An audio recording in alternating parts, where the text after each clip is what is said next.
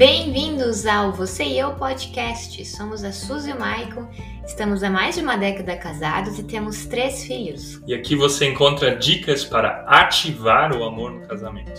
Se você gostou desse podcast, não esqueça de compartilhar ele com outro casal. Boa noite! Boa noite! Tudo bem? Bem, obrigada por aceitar nosso convite, Eliane, é um prazer. Igualmente. Muito bom estar aqui com vocês. E a gente ficou bem contente que você topou de fazer isso conosco, de fazer essa live conosco, porque estávamos falando antes, é a nossa fase de vida, temos três filhos pequenos, um, cada filho foi um momento novo no nosso casamento em vários sentidos, e também no sentido sexual. E a gente está bem feliz de que você tem propriedade para falar sobre esse assunto. A gente tem aprendido muito contigo, também com o teu livro que nós compramos, estamos lendo, né? Ele não é só interessante para as mulheres, mas tem parte para os homens ali também. Isso tem, tem também nos ajudado muito. Mas a gente queria pedir que você se apresente primeiro rapidinho, talvez para as pessoas do nosso perfil que não te conhecem ainda, para saberem quem que você é, o que, que você faz. Então, meu nome é Eliane Melo, eu sou psicóloga, sou fisioterapeuta pélvica e eu trabalho com sexualidade há 16 anos. Uh, por 13 anos fui professora universitária e aí escritora de livros, né? Como o Mike falou, escrevi esse livro aqui, o Conversa Íntima, que é para adultos, e escrevi essa coleção que é para crianças, né? Para trabalhar a sexualidade com as crianças.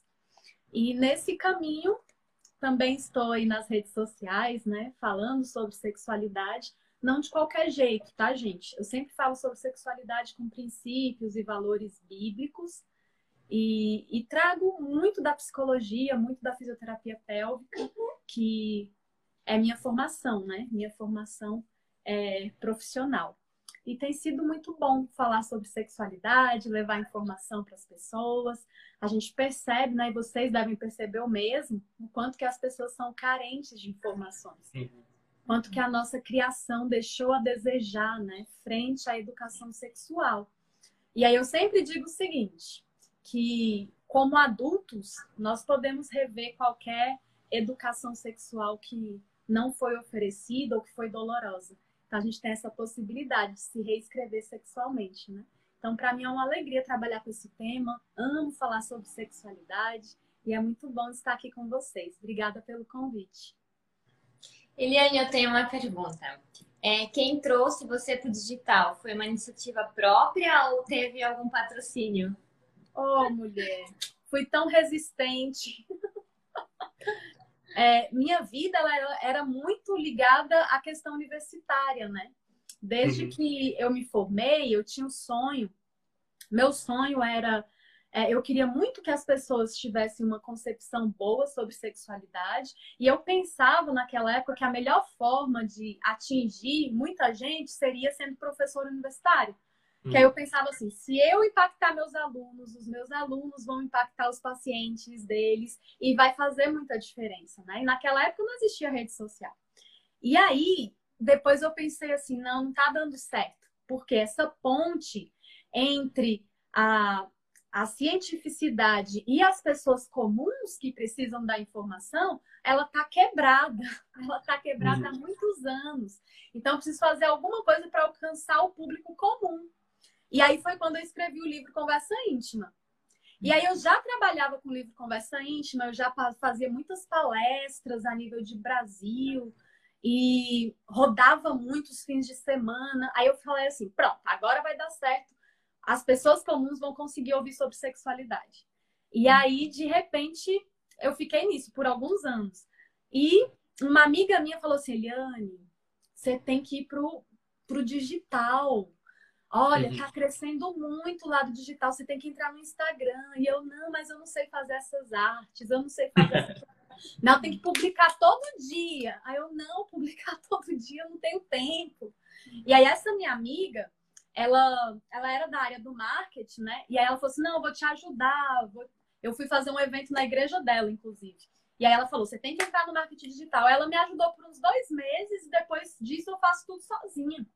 E aí é, meu marido entrou nessa junto comigo para me ajudar, e aí somos nós dois fazendo tudo por aqui. Nossa, que legal, que legal. Que massa. Então ele trabalha mais nos bastidores e você, uhum. na verdade, fica na frente. Que legal. Poxa, isso mesmo. Mas ele não é... foi iniciativa própria, não, foi um empurrão, viu?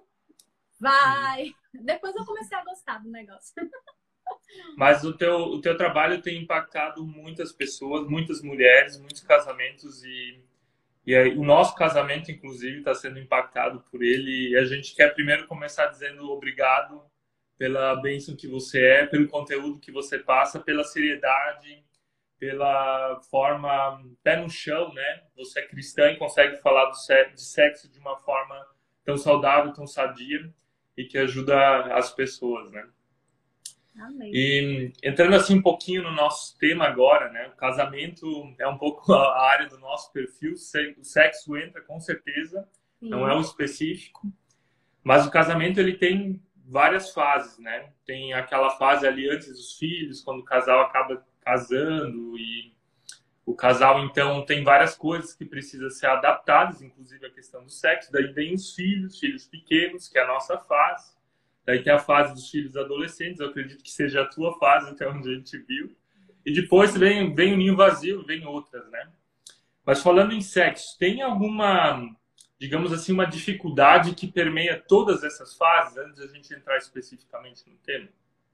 É, eu, eu sempre digo o seguinte, que o sexo, ele, ele vai mudando.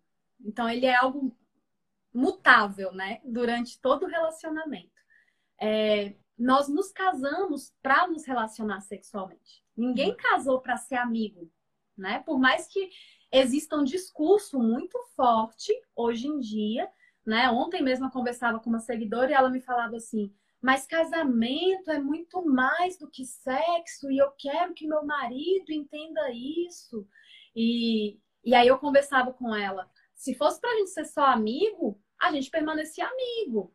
Não dá para você ser casado, morar no mesmo, embaixo do mesmo teto, pagar as contas, educar filhos, se não existe sexo. Nenhum casal suporta isso. A não ser que, lógico, a gente vai ter condições aí de doenças, situações muito específicas que a gente vai ter que repaginar esse sexo.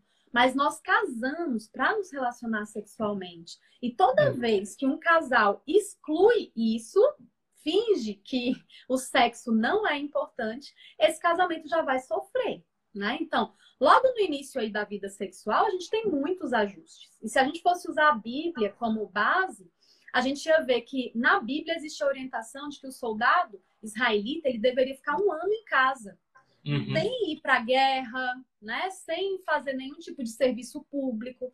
Por quê? Porque ele estava ali para aprender a fazer feliz a mulher com quem ele se casou. Então eu uhum. costumo dizer o seguinte: se a Bíblia deu um ano para a gente aprender a ser feliz sexualmente, então não dá para a gente imaginar que é só ir para a lua de mel que tudo vai dar certo. Uhum. Não, sexo é aprendido. E ele é aprendido em diversas fases, né? Então, ali no início tem a descoberta, tem é, essa novidade toda, né? De estar tá morando junto, de como vai ser esse sexo, essa frequência sexual, o que, que ela gosta, o que, que ele gosta. Faz parte. E, e é um é algo que precisa ajustar mesmo ali do casal. E aí, depois que a gente passa essa fase, se a gente for pensar num modelo, né? Onde o casal primeiro vive sexualmente, depois tem os filhos, aí a gente entra numa segunda fase, que é aí a dos filhos. Mas os filhos vão cobrar de novo da gente ajuste uhum. né? Quando esses filhos se tornam é, adolescentes, a, tudo muda pra gente também, porque agora esse adolescente não enxerga mais o papai e a mamãe como duas pessoas que se amam. Eles também enxergam o papai e mamãe como seres sexuais. E isso uhum. dá um bug na cabeça, né, do, dos pais. é até estranho, eu lembro, lembro quando eu era adolescente. A pergunta é, será que os meus pais transam? Era a pergunta. Será? E você sabe que um dia desse eu tava falando para um grupo de adolescentes, né? Aí eu brinquei com eles, aí eu falei assim, fechem o olho. Aí eles fecharam, bem inocentes. Aí eu falei assim, agora imagina seu pai e sua mãe se não faz isso. Por quê? Aí eu fiquei rindo deles, né? Eu falei assim, ó, tá vendo? Vocês foram criados sem enxergar uhum. que os pais de vocês eram seres sexuais, né? E esse é um erro nosso, enquanto pais. Uhum. E aí depois esses meninos saem de casa, né? E aí vem uma outra fase aí que é esse casal se reencontrar. Como diz Salomão, né? Já correram muito atrás do vento, já fizeram muitas coisas no mundo, construíram, estudaram, compraram, venderam e agora eles se reencontram ali naquela casa, né? E voltam a uhum. ser os dois e ajuste de novo. Então o uhum. sexo ele é assim, é algo que muda no decorrer de toda a história da nossa vida. Isso é bom, né? Isso não é uma coisa ruim.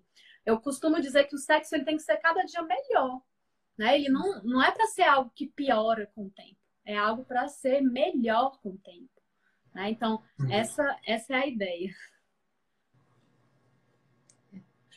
Uhum. Uhum. E tem e falando sobre sexo com a chegada dos filhos, qual é a maior dificuldade fisiológica hormonal então, do casal? A gente, né, a gente gosta de colocar essa dificuldade fisiológica e hormonal.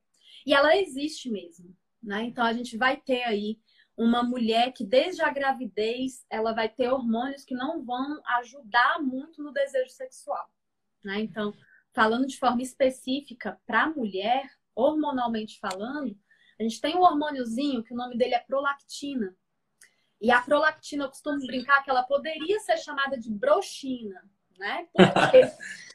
Porque ela tira mesmo o desejo sexual, né? Então, assim, mas ela é importantíssima ali na fase final da gravidez, né? Para a preparação das mamas, para esse leite aparecer.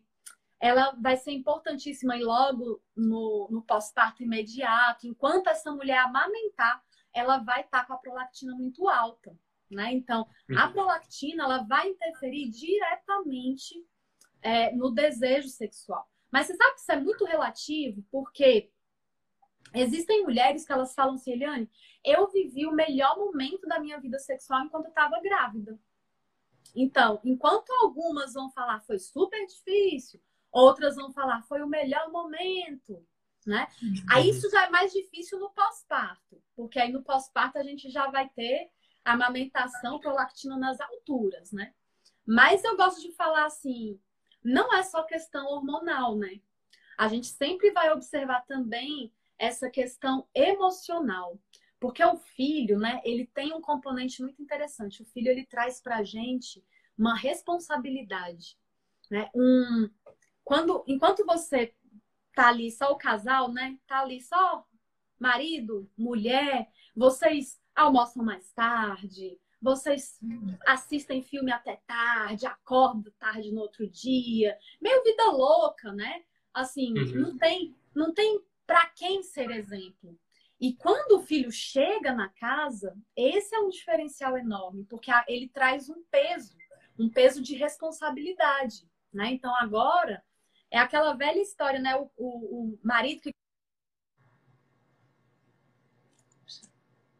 Ele tinha uma moto e andava em alta velocidade. Ele tinha uma moto, andava em alta velocidade. Ele vai começar agora a vai vender a moto, né? Uhum. E ele vai começar a, peraí, eu tenho um filho para criar, né? Então o filho traz essa responsabilidade e, e traz um excesso de organização também, né? Então essa essa casa que às vezes estava bagunçada, não, agora eu preciso ser organizada porque meu filho, eu sou o exemplo.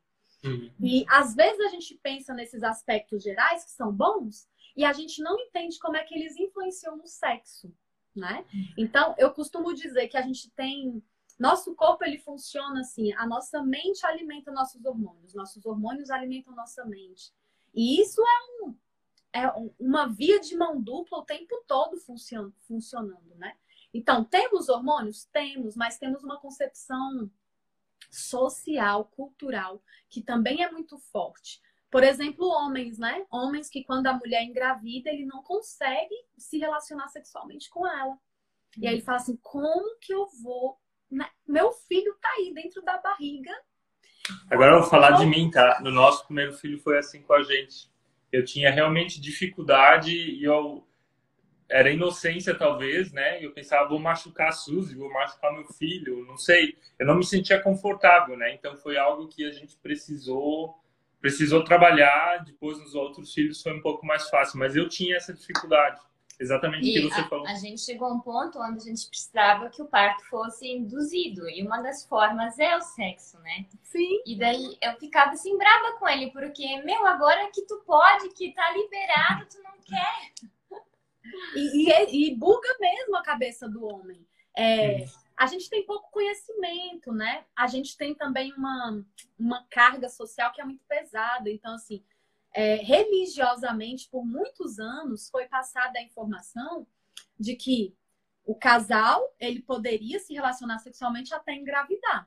Mas depois que uhum. engravidasse, era pecado uhum. se eles fizessem sexo. E caso eles fizessem sexo, poderia essa criança nascer com algum tipo de problema. Uhum. Então, crianças que nasciam com problemas de saúde, né, há 300, 400, 500 anos atrás, a gente é, essa essa sociedade olhava para os pais e ah, vocês fizeram o que na gravidez? Né? Isso é uhum. consequência do sexo. Então, isso está documentado em livros né, sobre, sobre a sexualidade.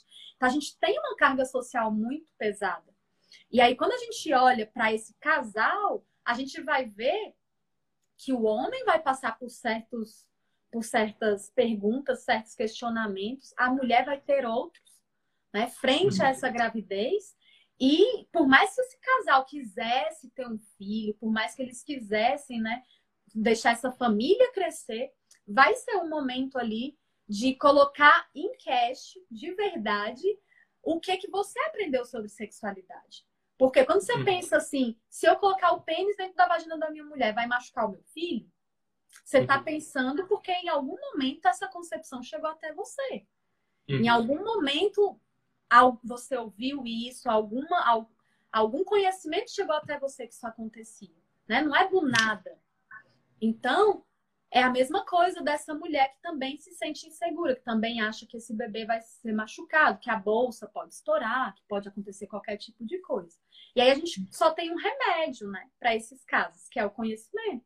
Então, quando a gente oferece conhecimento, aí a pessoa compreende ah, então meu pênis não vai bater na cabeça dele, então não vai ter esse risco, não vou machucar minha esposa. Então tudo bem. Mas é muito comum, viu? Muito comum entre, as, entre os casais.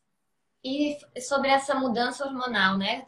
Quando a gente amamenta o filho, a gente passou depois do nosso primeiro filho assim bastante dificuldades, onde o Michael realmente chegou assim a um ponto e disse é, não dá para continuar assim, porque eu realmente eu não tinha desejo sexual, zero, me dava assim um pife assim na cabeça assim, como é que o meu seio onde eu amamento é para me dar agora prazer sexual?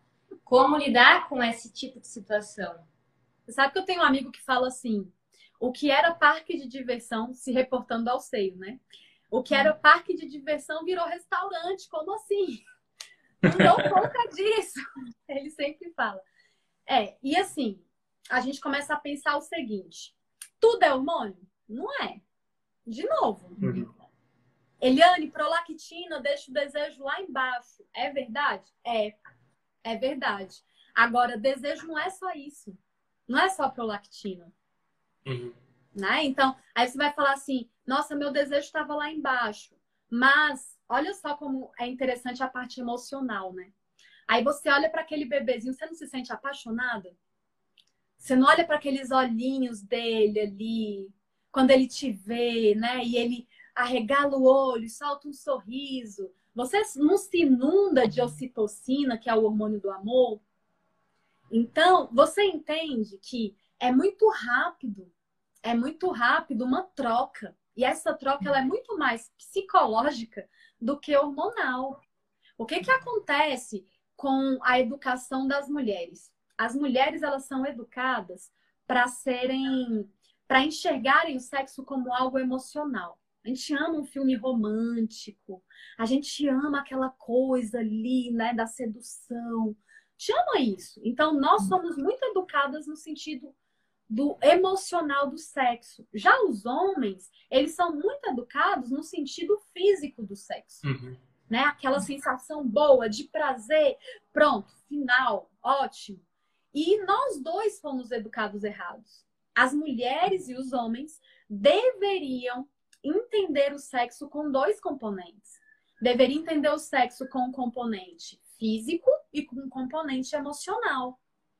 As duas coisas são importantes, né? E aí você vê, a mulher vira, vira pra gente e fala assim: ah, quando eu tenho algum tipo de discussão com meu marido, quando eu não tô bem com ele, zero sexo, eu não quero saber dele perto de mim. Por quê? Porque ela é muito focada no lado emocional. E ela acha uma, uma ofensa o marido discutiu ali com ela e agora ele quer sexo, que desrespeito, que absurdo isso, né? E existe o erro das duas partes. Então, o que, que acontece quando o bebezinho chega? Quando o bebê chega, e eu tenho dois filhos, né? Eu tenho o Vitor, que hoje tem 14, e a Lara, que tem 12. Vai fazer 12 agora em dezembro.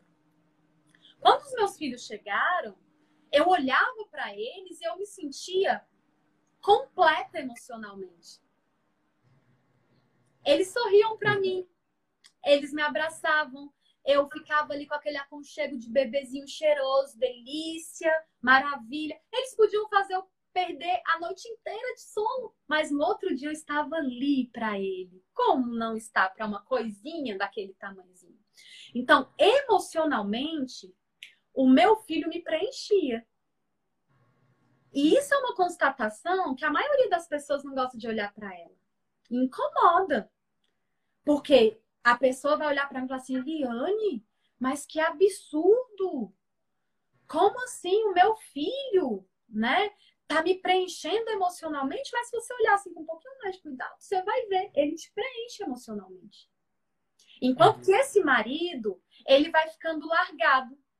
E quando ele quer alguma coisa da esposa, ele se torna uma pessoa que está exigindo algo de alguém que não tem o que dar. E é uma mentira.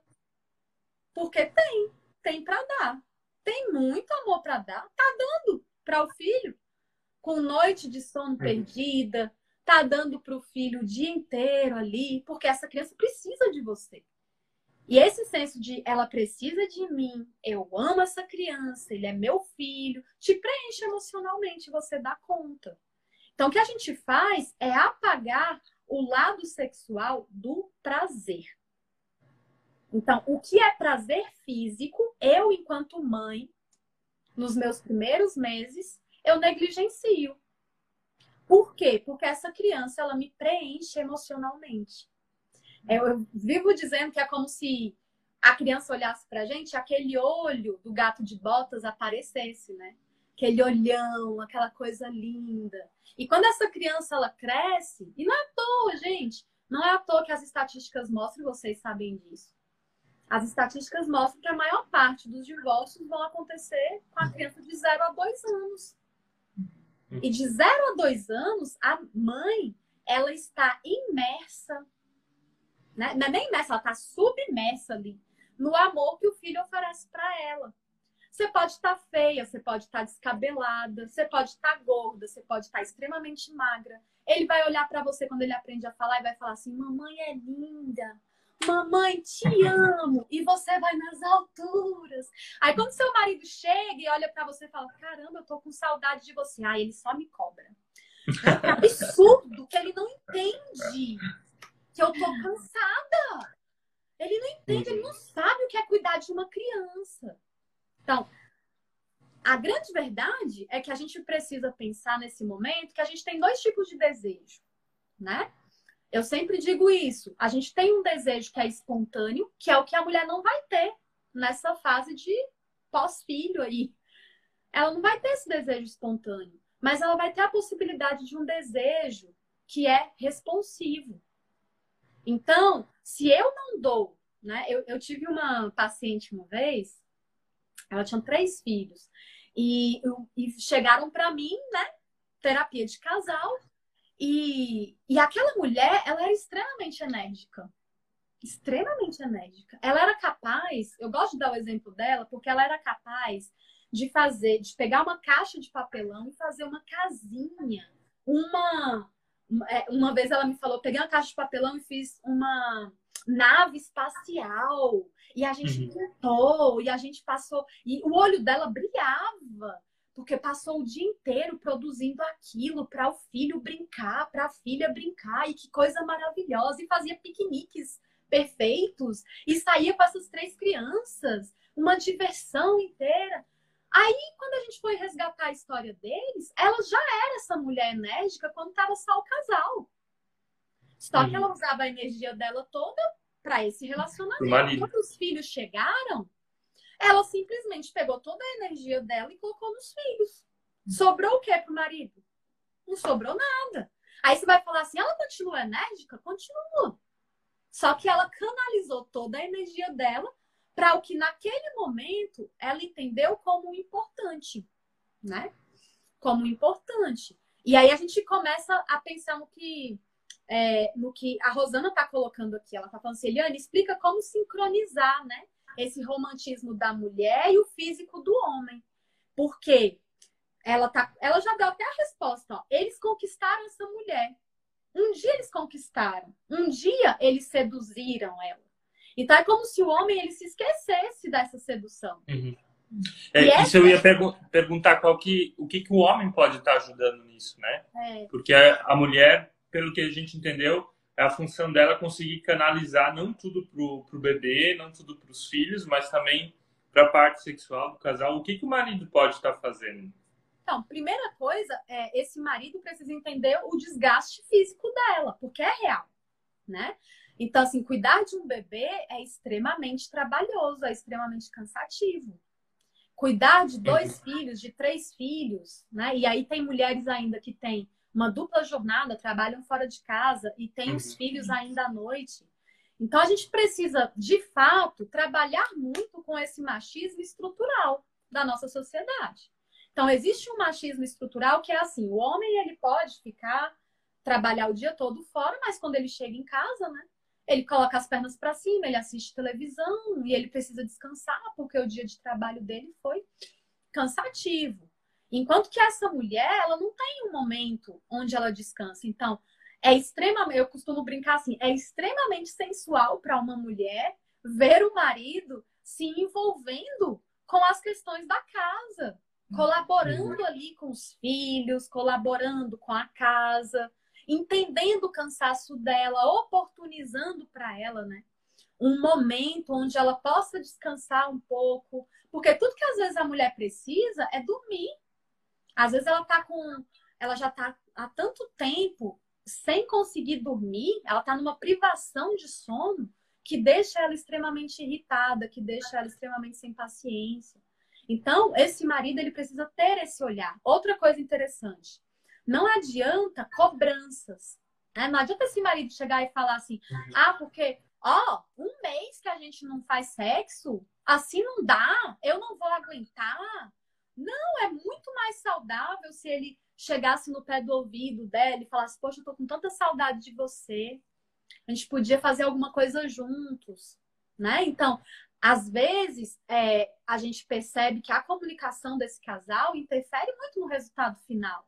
Então, ao invés de cobrar, se esse casal, se esse homem, ele colocasse esse lado da saudade, esse lado, né, de, de, estar sentindo falta dela, ela já enxergaria de uma outra forma. Mas quando ele fala assim, poxa, já tem um mês que a gente não, não faz sexo, ela já monta um muro de proteção aqui na frente uhum. dela e fala assim, ele só pensa nisso, não quero, não quero saber, né? Então, quando a gente olha para esse modelo homem e mulher funcionando de formas diferentes, a gente aproxima, né? Então, esse homem precisa aprender um pouco sobre o que é romantizar essa relação. E essa mulher cansada, ela também precisa começar a enxergar o sexo como um momento de prazer.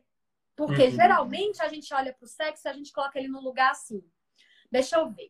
Ah, a casa tá arrumada, as crianças estão dormindo, a, a pia tá limpa, tá tudo certo aqui em casa. Então, se sobrar energia para mim, eu vou pro sexo.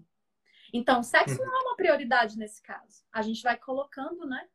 A, o sexo como uma coisa assim, se der certo, se tudo estiver perfeito, tem certo. No fim da lista.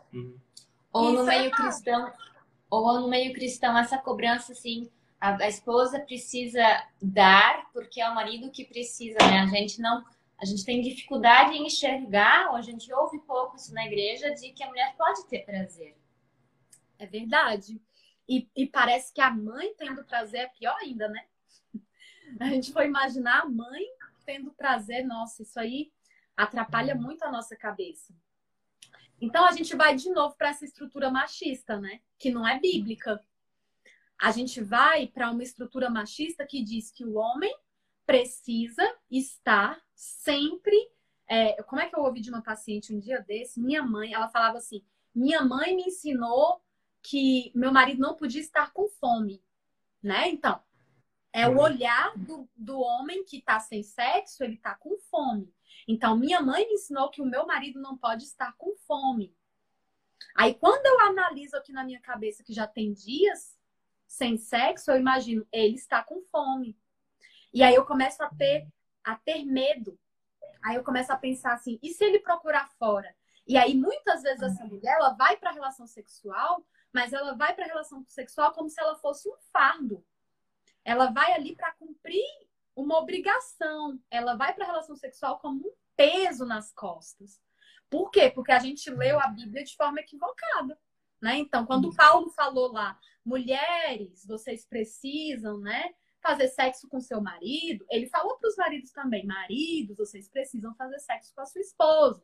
Quando a gente foi para Cantares, a gente vai ver Salomão tendo prazer, Sulamita tendo prazer. Uhum. Quando a gente vai para todos os relacionamentos bíblicos, a gente não vê uma exclusão da mulher. Não, a gente vê que a mulher ela tem esse potencial de prazer. Então, quem, quem excluiu o prazer da mulher não foi a Bíblia, né? Foi um contexto religioso. Então, houve mesmo, em determinado momento, é, um contexto religioso onde a mulher ela foi reprimida sexualmente, mas isso não é bíblico.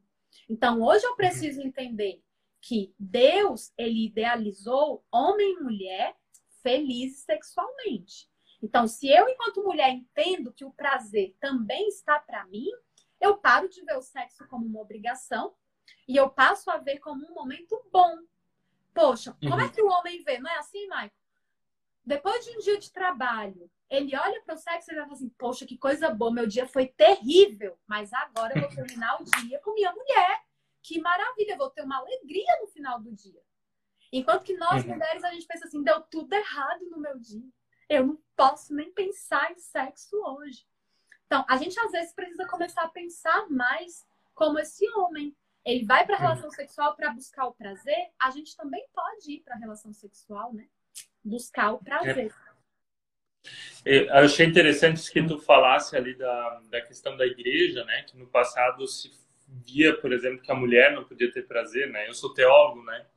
E o Agostinho mesmo, que Agostinho, que foi alguém super influente na história da igreja, uh, veio dele a questão de que o sexo era mal, né? Ele viu o sexo como algo ruim.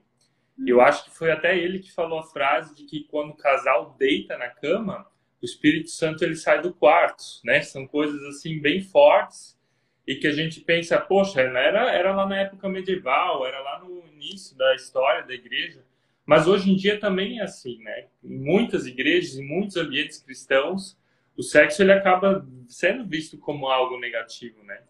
E daí quando quando a gente chega em fases mais delicadas, como é essa fase de vida, né, na questão sexual, onde precisa, a gente precisa se readaptar como casal, precisa colocar em prática o que você falou, né? Maridos cuidarem e terem mais percepção para o que, que a esposa está passando, esposas serem mais ativas. Um, essas crenças limitantes que a gente tem, elas, elas acabam ficando mais fortes, né? E elas, elas vêm à tona justamente nesses momentos, né? É, e você falou bem, né? Agostinho, ele teve. Ele foi comissionado, né, pela igreja para escrever o manual de como que a mulher deveria se comportar, como o sexo deveria ser. E de fato existem coisas absurdas, como por exemplo, ele escreveu que, é, que a, o sexo estaria liber, liberado só para procriação, né? Então, uhum. uma vez que você então já procriou, né? Você não se relaciona mais sexualmente. E ele escreveu também sobre o prazer feminino. E ele falou assim: olha, se você tiver prazer, é, você está indo ali para o sexo para procriar. Mas se você tem prazer, você passa a pecar. Uhum. Né? Então, é um pecado sentir prazer. E agora, se a gente for pensar assim, quem é que vai mais na igreja? Homens ou mulheres? Vão muito mais mulheres. mulheres. Então, as mulheres foram catequizadas, né? As mulheres foram catequizadas. E eu gosto de dizer que essa é a história, gente. Essa é a história do cristianismo. Se você for olhar hoje, talvez, para a Igreja Católica, você não vai nem encontrar nela isso mais. Uhum. Mas fez parte da história. E a gente às vezes se pergunta como é que isso chegou até mim?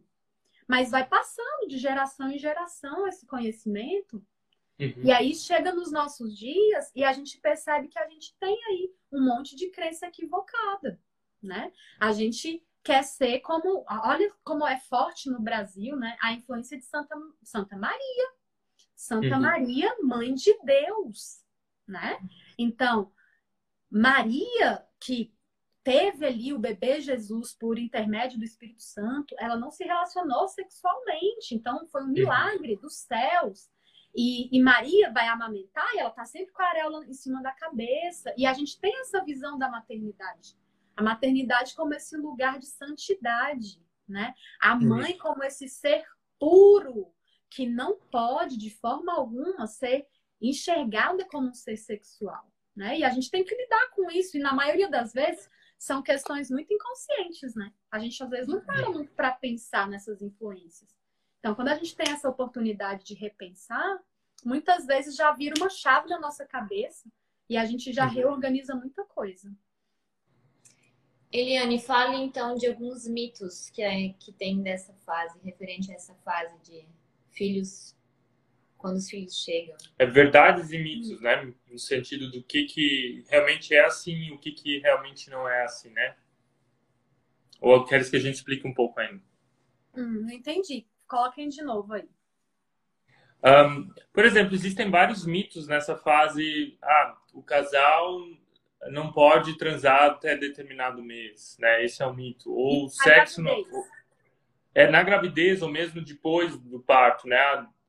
Coisas desse tipo. Ah, um, outro mito é, por exemplo, enquanto que a mulher não menstrua, não engravida. Esse também é um mito, é mito ou verdade, né? Coisas referente referentes a isso? Que, como é que você vê o que, que é verdade, o que, que é mito, o que, que é boato? Então, na, na fase da gravidez, a gente pode se relacionar sexualmente tranquilamente, a não ser que você tenha alguma condição médica que te impeça, certo? Então, se você foi ali no seu médico e ele disse, olha, você tá com, com descolamento de placenta, você tá com sangramento, você tá com risco de parto prematuro, então, é uhum. muito clara a orientação médica de falar assim: olha, evite a relação sexual. Só que quando a gente olha para isso, a gente vai olhar para uma relação sexual que é penetrativa. E aí a gente já uhum. entra em uma outra questão. Por quê? Porque quando a gente pensa em sexo, a gente sempre pensa em sexo como o ato de penetrar. E sexo é uhum. muito mais do que isso. Então, quando o médico vira para você e fala: que você não pode se relacionar sexualmente na gravidez, ele te proíbe por alguma condição médica, aí ele vai falar, você não, sexo não pode, mas ele está falando ali pro, provavelmente de um sexo penetrativo. E o que é que os casais fazem? Vai cada um para um lado, não pode me tocar, né? Não pode beijo, não pode nada. Agora fica cada um num canto. Enquanto que eles poderiam aproveitar a presença um do outro, dar prazer um para o outro sem que tivesse penetração. Então, é esse, esse, é, essa é uma coisa assim que muitas vezes quando eu falo, as pessoas falam: Nossa, eu nunca tinha pensado nisso, eu nunca tinha olhado para o sexo, é, nunca tinha pensado no sexo com essa definição dele ser super penetrativo. E, mas de fato ele uhum. é. E quando a gente olha para o sexo, a gente vai ver que o marco, o marco sexual, ele está muito fixado no homem, né? No sentido uhum. de que se esse homem teve ereção, o sexo pode começar. Se esse homem ejaculou, o sexo terminou. E tá errado, né? Então, por exemplo, uma relação sexual poderia começar com um homem sem ereção ainda. E essa ereção vira a partir do estímulo, do beijo, do toque. Possível, normal. Ah, e um homem ejaculou super rápido. É a condição que mais impacta os homens, a ejaculação prematura, precoce. Uhum. Aí termina o sexo, porque ele já ejaculou. Mas por que, que não fez, não continuou estimulando essa esposa para essa esposa ter prazer, né? Ao invés de terminar. Então, essa, esse é um ponto importante. Né? Então, mesmo que você esteja grávida, mesmo que você esteja no pós-parto ali imediato, no puerpério imediato, não existe uma proibição de carícias, de estímulos sexuais. Você pode partir sim para um sexo que é não penetrativo, né? Se vocês têm essa, essa disposição, se vocês querem, se vocês sentem falta um do outro, pode sim acontecer isso. Então, na gravidez, só vai ser proibido se o médico falar. Se o médico não falou nada e tá tudo bem com você, com o seu bebê, você pode se relacionar sexualmente do primeiro dia da gravidez até o último. E é exatamente como a Suzy colocou, né? Então, o, inclusive, quando tá demorando esse parto, vai ser super interessante uma relação sexual, porque o próprio a própria ejaculação tem um hormôniozinho que vai amolecer o colo. Então, a relação sexual é bem-vinda, não vai fazer mal nenhum para o bebê, não vai fazer mal nenhum para o casal, né? Agora, uhum. quando a gente pensa, por exemplo, num pós-parto, para a gente ter um sexo penetrativo, não tem jeito, a gente tem que esperar 40 dias. E muita gente não espera. E aí muita gente fala, mas ele de onde surgiu esses 40 dias? De fato, foi uma convenção, né? Ninguém pensou assim, quantos dias ficaremos sem sexo? Vamos analisar. 10 dias, 20, ninguém. Mas o que, que os médicos começaram a perceber? Que para que a mulher, né, ela voltasse, é como se ela estivesse enxugando ali no pós-parto imediato, essa mulher ela tá enxugando todo o organismo dela. Então esse útero ficou muito grande, ele vai voltar a ficar pequenininho. Essa vagina que por causa dos hormônios, né, passou ali um bebê, ela vai voltar a ficar pequenininha. E tudo isso é um tempo. E aí a gente pensa o seguinte: são 40 dias até que essa, essas mudanças principais tenham acontecido e seja possível aí uma relação sexual penetrativa, né? Então, não é indicado que aconteça antes. Imagina que essa mulher ela pode ter tido algum ponto ali na vagina. É, a gente fica também muito seca, né? Logo depois ali do parto, é, como o corpo ele está se enxugando, ele está voltando ao que ele era antes, a gente tem muita dificuldade para lubrificação. Então, é, de fato, às vezes as mulheres até falam, né? Esse retorno para a relação sexual é mais difícil do que a primeira vez. Porque a sensação é de que está tudo seco ali, porque o corpo está se enxugando mesmo. Então é interessante esperar os 40 dias. Eu sempre digo, como é importante também trabalhar o assoalho pélvico, né? Porque quando a gente faz os exercícios para o assoalho pélvico, essa volta, ela, ela se torna mais segura para a mulher. Porque a mulher ela sempre vai ter uma pergunta assim na cabeça, mas e se eu fiquei frouxa? Passou um bebê uhum. aqui por baixo? E se meu marido perceber a diferença? Isso gera tensão também. Né, na uhum. relação sexual. Então, quando essa mulher, por exemplo, ela começa a trabalhar logo, né, os músculos do assoalho pélvico, isso pode acontecer em partos normais, seis horas depois do parto.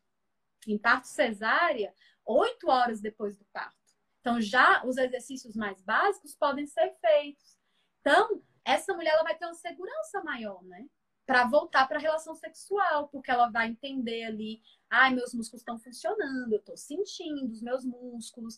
Ela pode olhar para a vulva dela e entender que passou um bebê ali, mas depois que o bebê passou tudo, murchou de novo, né? Então, não existem enormes diferenças, né? Então a gente vai percebendo assim que muito do que as pessoas precisam é segurança, né? Elas precisam dessa segurança para voltar para essa relação sexual.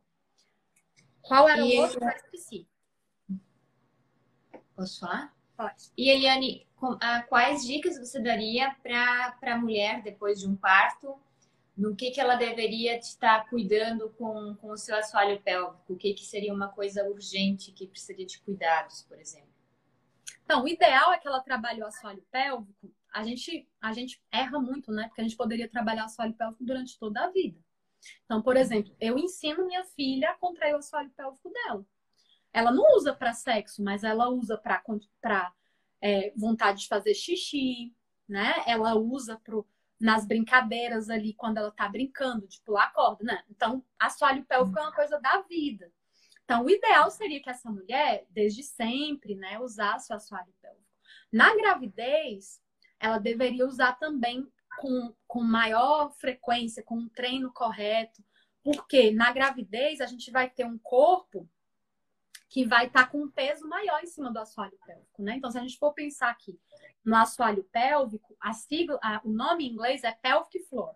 Então, é chão pélvico. Então, é o chão dos nossos órgãos, né?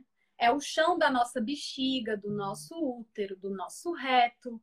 Então, esse chão precisa estar forte. Só que gravidez não é um bom momento para se fortalecer. Porque toda a condição do corpo dessa mulher não é favorável. Então, a gente, quando está grávida, a gente tem um hormônio, que o nome dele é relaxina, que ele deixa tudo frouxo. O, a, o corpo é inteligente, Deus fez assim, a ideia é deixar a pelve frouxa para que aconteça o parto normal. Mas ele não atua só na pelve, atua em tudo. Então, imagina esse assoalho pélvico, né? Ele fica, então, fazendo o papel do músculo e dos ligamentos. Então, ele está sendo muito mais exigido no período de gravidez. Por isso que tantas mulheres grávidas, elas reclamam de incontinência urinária. Então, às vezes, faz um esforço, espirra, tosse, pega um peso, perde xixi. Porque esse assoalho pélvico ele já não estava saudável. Aí veio a gravidez, um peso constante ali do bebê que só aumenta por nove meses. E aí esse assoalho pélvico fica mais fraco ainda, né? Então, Eliane, eu nunca ouvi falar de assoalho pélvico, não fiz durante a minha vida. Posso começar na gravidez? Pode. Pode começar a treinar na gravidez. Ah, Eliane, eu tive filho, nunca treinei, pós-parto, posso fazer? Pode também. E esses músculos são excelentes, porque eles são músculos que aprendem super rápido, né? Então dá para aprender a usar o assoalho pélvico em qualquer fase da vida. Quanto antes você aprende, melhor. Melhor vai ser. Então, a gente vai pensar assim: o assoalho pélvico ele tem função de apoio, ele tem função esfinteriana, então ele cuida aí de segurar ou liberar, né? Xixi, cocô, pum, tudo certo. E a outra função do assoalho pélvico é a função sexual. Então, se a gente pensa nesse assoalho pélvico, vamos trabalhar então as três potências dele, né? A gente não pode largar é, a parte sexual de lado. E quando a gente olha para a parte sexual, a gente vai ver que o assoalho pélvico ele tem uma relação específica ali com o clitóris e específica com o pênis para os homens. Então, existem músculos que estão exatamente. Deus não colocou por acaso, né, gente? Então, colocou ali um músculo específico em cima do clitóris para estimular, quando esse músculo estimula, a glande do clitóris mexe. O outro, quando estimula a entrada da vagina, mexe. Então, não foi à toa que Deus colocou aqueles músculos ali. Para o homem, a gente tem músculo que vai fazer com que a ejaculação saia mais rápido ou menos rápido, a depender do que você faz com o seu músculo. No homem, tem um outro músculo que é importantíssimo para a ereção. Então, a função sexual do assoalho pélvico é pouco explorada, né? E quando ela é explorada, é cheio de, de mentiras, né? Que contam por aí. Então, a gente tem que ter cuidado para a gente ouvir sobre o assoalho pélvico e usar esse assoalho pélvico ao nosso favor. Inclusive, nessa fase, né? Onde os filhos aparecem. Independente do parto, independente do que se foi gêmeo, se foi um só, todo mundo deveria cuidar do assoalho pélvico nessa fase aí. Ah, eu, eu só tive parto normal, mas isso também serve para as que tiveram cesárea, certo? Uhum. E é um mito, viu? Falando aí dos mitos, é um mito você achar que só enfraquece o assoalho pélvico, só deixa a vagina frouxa se você tiver parto normal. Isso é uma uhum. mentira. Então a gente sabe que o que enfraquece, isso isso é até uma nova concepção para a gente entender, né? É, o que enfraquece o assoalho pélvico é a maternidade. Então, desde que você. Ó, vamos pensar, quantos anos você carrega seus filhos? Você tem três, né? Então, Sim. imagina aí, por quantos anos você vai carregar seus filhos? Eu passei, então, aí, contando na minha vida, eu passei 10 anos carregando os meus filhos. Então, independe se eu tive parto normal, se eu tive cesárea, o que vai fazer com que meu assoalho pélvico comece né, a ser mais requisitado é a gravidez. Certo? Então, uma vez que eu tô com um peso a mais no meu corpo, esse assoalho pélvico ele já vai começar a ser mais requisitado. Ah, Eliane, mas o bebê passar pela vagina enfraquece o, o assoalho pélvico? Não necessariamente. Né? Então, se esse parto foi bem conduzido, se essa mulher, né, ela estava numa posição de cócoras, ela conseguiu ali, né, não ficar fazendo força fora de hora, porque às vezes colocam as coitadas das mulheres para fazer força demais fora de hora. Então, assim, quando a gente deixa o processo natural, de fato, então não acontece lesões no assoalho pélvico, né? Aí você fala assim, ah, mas eu tenho um terror de pensar que vai passar um bebê pela minha vagina, então eu vou para cesárea. Aí tem um monte de médico que corta ali a barriga da mulher e não reconstrói uma, uma coisa importantíssima nelas, que é a fáscia.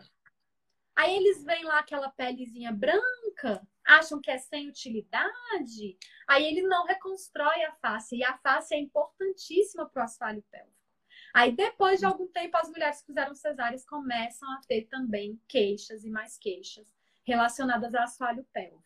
Então, o certo, meu povo, é cuidar cuidar do seu assoalho pélvico antes, depois. Cai, ó, eu vivo dizendo que equipe que faz parto não é qualquer um. Se você puder escolher bem o médico que vai te operar, que vai fazer o seu parto, escolha bem, porque vai impactar para o resto da vida, né? Uhum. E assim, falou de assoalho pélvico, o que enfraquece é a maternidade.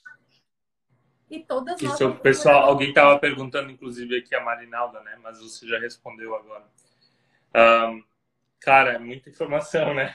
Eu teria uma pergunta ainda para os maridos que ficam na seca, esses, né? Nesse período pós-parto, o que, que eles podem fazer?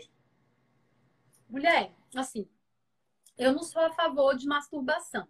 Eu acho que masturbação por mais que os, os, profissionais hoje em dia, saudável, é maravilhoso, só vê benefícios, né? Eu que estou aqui do outro lado atendendo, eu vejo um monte de malefício, né? De pessoas que se tornam viciadas, de pessoas que não conseguem é, ter a mesma sensação com a vagina da esposa, porque se acostumaram com a mão.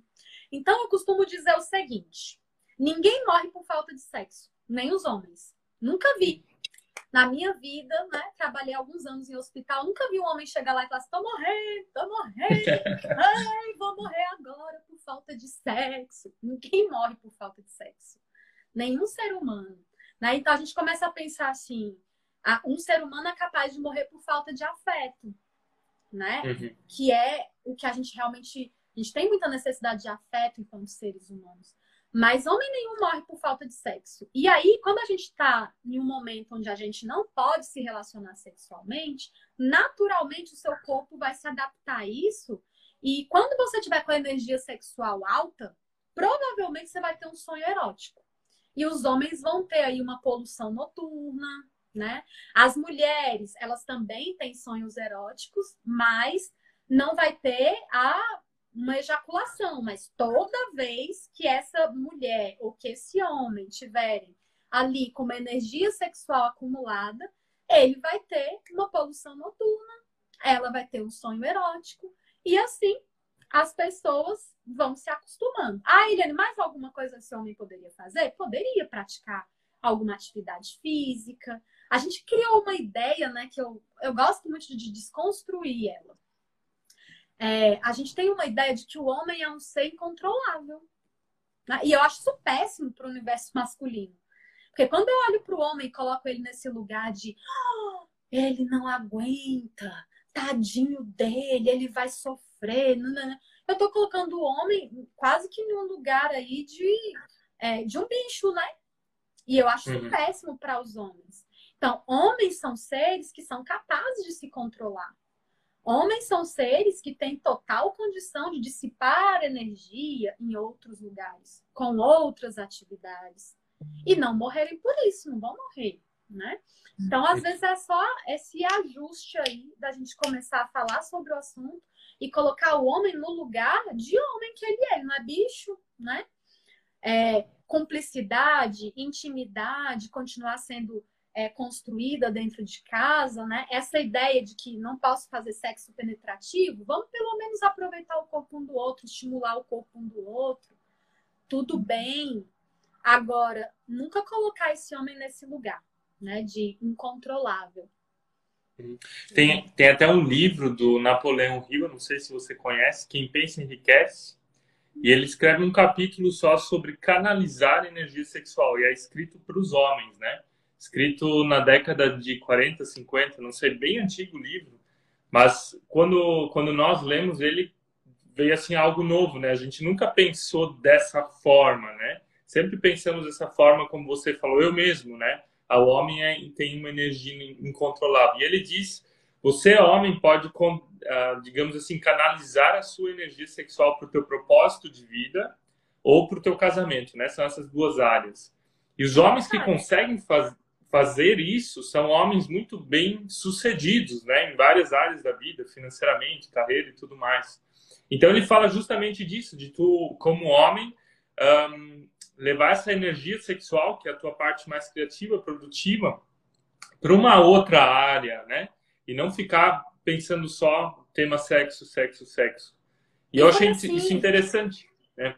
E foi assim que os monges descobriram o potencial do assoalho pélvico masculino, sabia? A história é a seguinte: os monges, eles, se são monges, né? Eles abriram mão da vida sexual. E aí eles, uhum. eles concordavam entre eles de que eles tinham total capacidade de ter controle sobre a ejaculação. Então, muitos deles faziam treinos.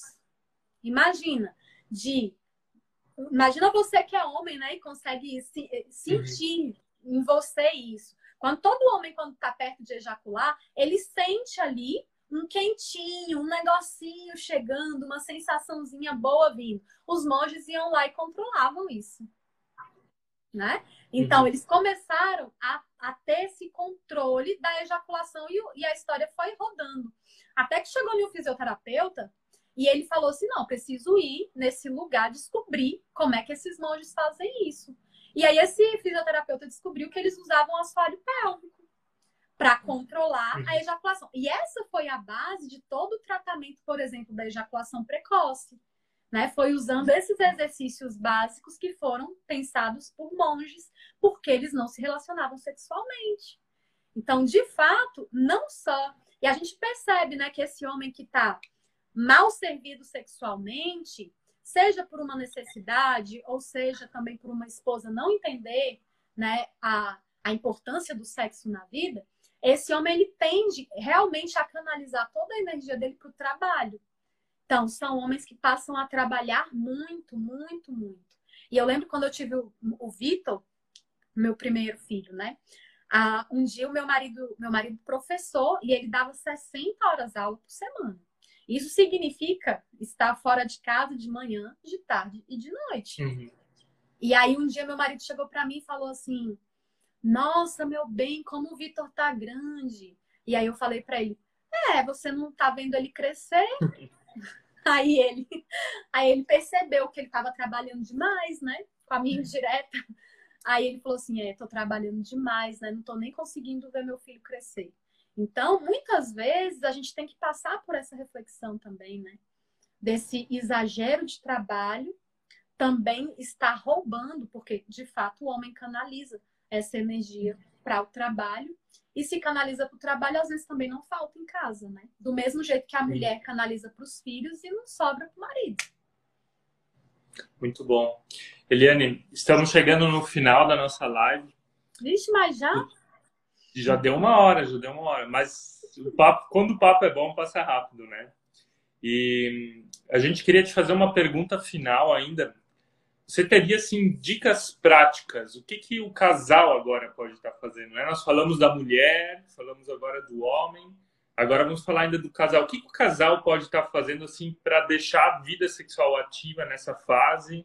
Um, para que para que seja legal, né? Para que os dois tenham sexo legal, para que o sexo seja seja essa união do todo, né? Para o prazer, para intimidade, para conexão emocional. É, o casal vai se redescobrir, né? Aí depois dos filhos. A gente precisa entender que eles não vão ter a relação que eles tinham antes. Uma nova relação vai surgir. E quando e para essa nova relação surgir, então esse homem vai precisar entender o papel dele, essa mulher vai precisar entender o papel dela, que é um papel que foi somado. Então assim, eu não deixei de ser mulher sexual porque eu tive meu filho. Na verdade, teve um papel somado, que foi o da maternidade. Meu marido não deixou de ser um ser sexual porque ele teve um filho. Ele teve um papel somado, que foi o papel de pai. E um papel não briga com o outro. Eu posso ser mãe, meu marido pode ser pai, e nós sermos ainda um casal, né? Não perder essa conexão. E aí a gente começa a pensar, como não perder a conexão? Gente, a gente sabe, a gente às vezes tem que resgatar lá a época do namoro, né? Por que, que você morria de desejo na época do namoro? Por... Ninguém chegava aqui pegando nos peitos da namorada. Nunca isso acontece, gente. Primeiro você conversa, né? E conversa. Então, conexão é vocês sentarem juntos, é vocês conversarem, é vocês falarem do dia a dia, não só de uma forma é, para dividir acontecimentos. Muitas vezes a nossa comunicação ela está focada em dividir acontecimentos do dia. Acabou o leite. Nossa, você acredita que hoje a minha panela queimou? Você acredita que hoje eu perdi, o meu pneu furou e eu perdi a hora de chegar no trabalho? Isso é acontecimento. Isso não é conexão, né? Conexão é quando você olha no olho do outro. E eu sempre dou essa dica. Tá faltando conexão na vida? Então começa, primeira coisa, começa a olhar no olho do outro. Começa quando você estiver falando, colocar a mão na pessoa. Gente, não vai arrancar pedaço de ninguém. Mas começa a conversar, olhar no olho e botar a mão na pessoa.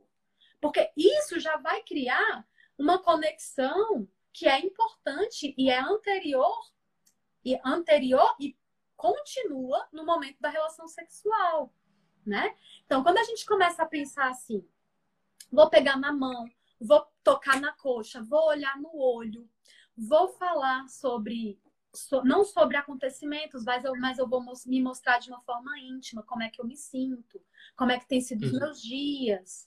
Não vou é, não vou ser uma boa ouvinte, né? Um bom ouvinte. Às vezes, tudo que a gente precisa na nossa relação é que o outro nos escute. A gente não está precisando o tempo todo de soluções, né? O homem, ele é ótimo para dar soluções. A gente, às vezes, fala uma coisa e ele já vem.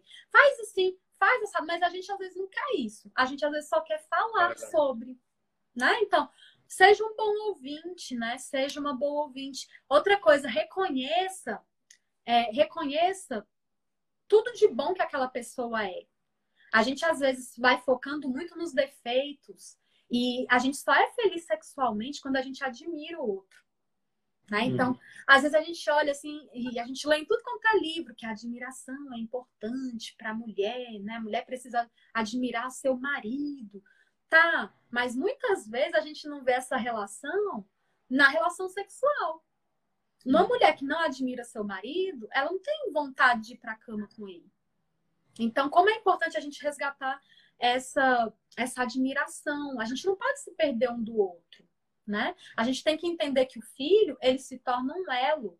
É um elo entre a gente, que sempre seremos pais daquela criança, né? Sempre. Então, ela é um elo é, importantíssimo. Aí a gente pensa assim, o que, que esse casal pode fazer? E aí a gente entende sobre higiene do sono, como é importante que essa, essa família tenha uma rotina de higiene do sono, principalmente para essa criança, né? Então, essa criança, ela precisa ter uma rotina estabelecida, sim. Não é ela dormir na hora que ela quiser, acordar na hora que ela quiser, dormir com os pais enquanto ela quiser. Porque a gente vive esse momento cultural, né? Onde a cama é compartilhada, onde esse bebê. E, e sim, se você quiser fazer a cama compartilhada, faça, mas entenda o seguinte: não deixe que a cama compartilhada seja exatamente o que está afastando seu marido de você né?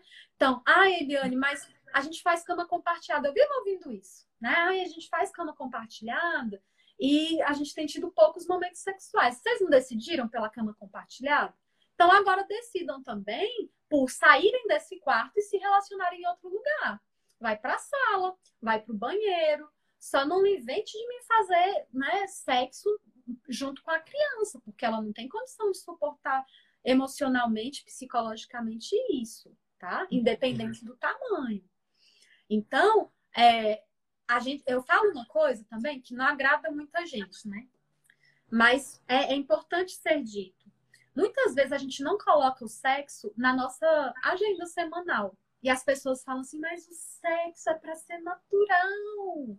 É para eu ter vontade, é para o meu marido ter vontade. E essas duas vontades se coincidirem. Quando, gente, uma vez na vida isso vai acontecer, né? Então, eu falo assim, a gente coloca tantas coisas na nossa agenda, mas a gente não coloca o sexo. E não é para ser um momento chato, mas é para ser um momento assim, ai que bom. Né? Imagina, se na sexta-feira é um ótimo dia para mim, é um ótimo dia para meu marido, e eu vou me preparar para isso. Ai, que bom, hoje é sexta-feira, né? Hoje eu vou estar aqui com meu marido, a gente vai ter o nosso momento. Ana, então eu vou me preparando, eu vou alimentando essa minha cabeça durante o dia. Esse esposo pode mandar uma mensagem para a esposa, essa esposa pode mandar uma mensagem para o marido, né? E ele se alimentando ali no decorrer do dia. E já deixar combinado mesmo. Sexta-feira à noite é nosso dia, domingo é nosso dia. Tem família uhum. perto? Gente, aproveitem a família. Eu tô achando ótimo agora, né? Que eu moro na. Na verdade, eu sempre achei ótimo, porque eu morava na Bahia e minha sogra morava perto da gente. Então, volta e meia, ela ficava com as crianças. E aqui em Brasília, minha família é daqui, né? Então, também, volta e meia, as crianças e dá um, um up para o casal. Então, se você tem uhum. família, né, como um apoio, usa essa família, né? Sai de vez em quando, não precisa ser de noite não, gente. Imagina se você tem aí alguém e você fala assim: "Você pode passar uma tarde com os meus filhos? Vai lá e aproveita a tarde com seu marido, né? Faz um negócio diferente. Então, bora aproveitar, né? Aproveitar esses momentos. O que não dá é pra gente é, cair no erro de sermos só mães e pais e uhum. esquecermos o casal que éramos antes. É, esse casal nunca vai ser o mesmo, mas é possível a gente se redesenhar. E com o tempo, a gente vai aprendendo, né, a lidar com essa criança que está ali sem ser um incômodo para nossa vida sexual. Então, eu costumo dizer, mães que são muito, né, tem medo de tudo, vai que essa criança entre, é um trauma, e essa criança, né, eu traumatizei meu filho. Então a gente precisa promover um ambiente de segurança, né? Então, o que é promover um ambiente de segurança? Tranca a porta. As crianças vão crescendo, gente, não tenham medo de deixar claro para essas crianças que vocês têm um momento de intimidade.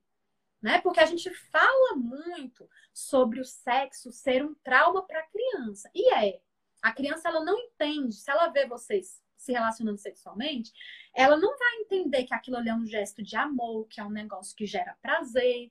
Ela não vai entender. E ela pode entender como uma violência, é verdade. Agora, entenda uma coisa. Esse meu filho vai crescendo, ele vai adquirindo inteligência, raciocínio. Então, eu preciso ser clara com os meus filhos e falar para eles assim: olha, quando a porta do quarto estiver trancada, estiver fechada, não entre, bata antes. Hum. Por quê? Porque aqui, e eu ainda aproveito para educar sexualmente essa criança, né? Porque eu ainda falo para ela, porque a gente tem momentos de privacidade. Então, quando a mamãe e o papai estão no quarto com a porta fechada, bata antes. E essa criança, ela vai entender. E se ela perguntar, mamãe, mas o que, que você e o papai ficam fazendo lá dentro? Você vai explicar na linguagem que essa criança dá conta de entender. Ah, é um momento de intimidade entre o papai e a mamãe, a gente se diverte e, e é tão bom.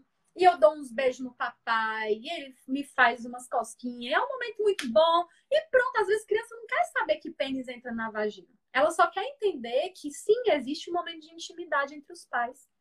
E à medida que essa criança for crescendo, isso vai ficando cada vez mais claro para elas. Só que a gente às vezes tem medo, né, de ser ser sexual para os filhos. A gente não uhum. precisa ter medo, a gente precisa educar essas crianças bem sexualmente, né? Então, Promova um ambiente de segurança para você. Tranca a porta, é, fecha a cortina, faça. Você tem medo do barulho, né? Porque, ah, porque eu vou gemer. E o meu filho, se ele escutar e me perguntar no outro dia, mamãe, você tava com dor, eu ouvi você gemer. Pode acontecer. Então, o que, que você faz? Você bota uma música, né? Coloca uma musiquinha ali mais alta para criança não ficar ouvindo, ouvindo gemidos. Então, assim, eu costumo dizer, gente, que para tudo tem solução na vida, né? Ah, Eliane, que minha cama é muito barulhenta e bate na parede. Mulher, vai pro chão, então, né? Vai pro chão, que não vai ter esse barulho todo, né? Tudo tem jeito. Então, a gente começa a ficar mais segura, porque é, essa questão da segurança, ela é bem importante. Talvez não seja tão importante para os homens, mas é importante para as mulheres demais, porque sem estar em um ambiente de segurança, essa mulher não tem orgasmo. E se essa mulher não tem orgasmo, ela não tem o principal reforçador do sexo. É muito raro uma mulher que não tem orgasmo querer se relacionar sexualmente. Ela vai fugir uhum. do sexo porque ela não tem prazer, né? Não tem prazer. Então eu vou querer cada vez menos sexo. Então a gente precisa aí, ter bons momentos sexuais, mesmo que eles não sejam tão é, com tanta frequência, né? Mas que sejam bons momentos para que nessa cabecinha fique registrado aquele bom momento sexual. E aí, para as mulheres, esse bom momento sexual ele fica registrado até 64 horas. A mulher pode reviver um orgasmo, às vezes lavando louça. Tá lá lavando louça e de repente pensa, aí sobe o um negócio assim, ai, foi tão bom, né? Reviveu o orgasmo dela. Então, tá vendo? A Suzy riu porque ela, ela já viveu isso. Ela sabe que é. A gente se identifica. Eu, né? eu não vou falar essa parte. Eliane, a gente, o papo está muito bom. Vieram muitas perguntas ainda, né? Eu acho que as pessoas uh, podem te perguntando, ir perguntando. Não sei qual é a tua disponibilidade de, de responder, talvez no direct. Mas a gente quer te agradecer de todo o coração pelo teu tempo. A gente sabe também que você teve um dia puxado hoje e que que quanto mais a gente está servindo a Deus, mais responsabilidade, mais compromisso, mais coisas aparecem. Então, a gente queria fazer uma foto contigo ainda. Podemos fazer? Vou desativar os comentários aqui. Vamos, deixa eu arrumar aqui meus cabelos, né, que estão ótimos. E você, se, se você também gostou dessa live, alguma frase da Eliane que te marcou, alguma coisa que te marcou, reposta essa live para alguém, marca a Eliane, marca a gente lá. E a gente deseja para você para vocês que estão nessa fase que o sexo ele também possa ser um presente de Deus, um lugar de desfrute, um lugar de bênção, um lugar que fortalece o casamento e o relacionamento de vocês. E Eliane, muito obrigado. A gente deseja as bênçãos de Deus para o teu trabalho, para o teu ministério, para o teu curso, para tudo que tu está fazendo, tá? E Eliane, manda meus agradecimentos para tua amiga que te incentivou aí para o digital. Pode deixar. Tá bom. Obrigada, tá bom? Gente. Foi muito bom estar Obrigada. com vocês, viu? Tá. Uma boa noite. Tchau, tchau. Tchau, tchau.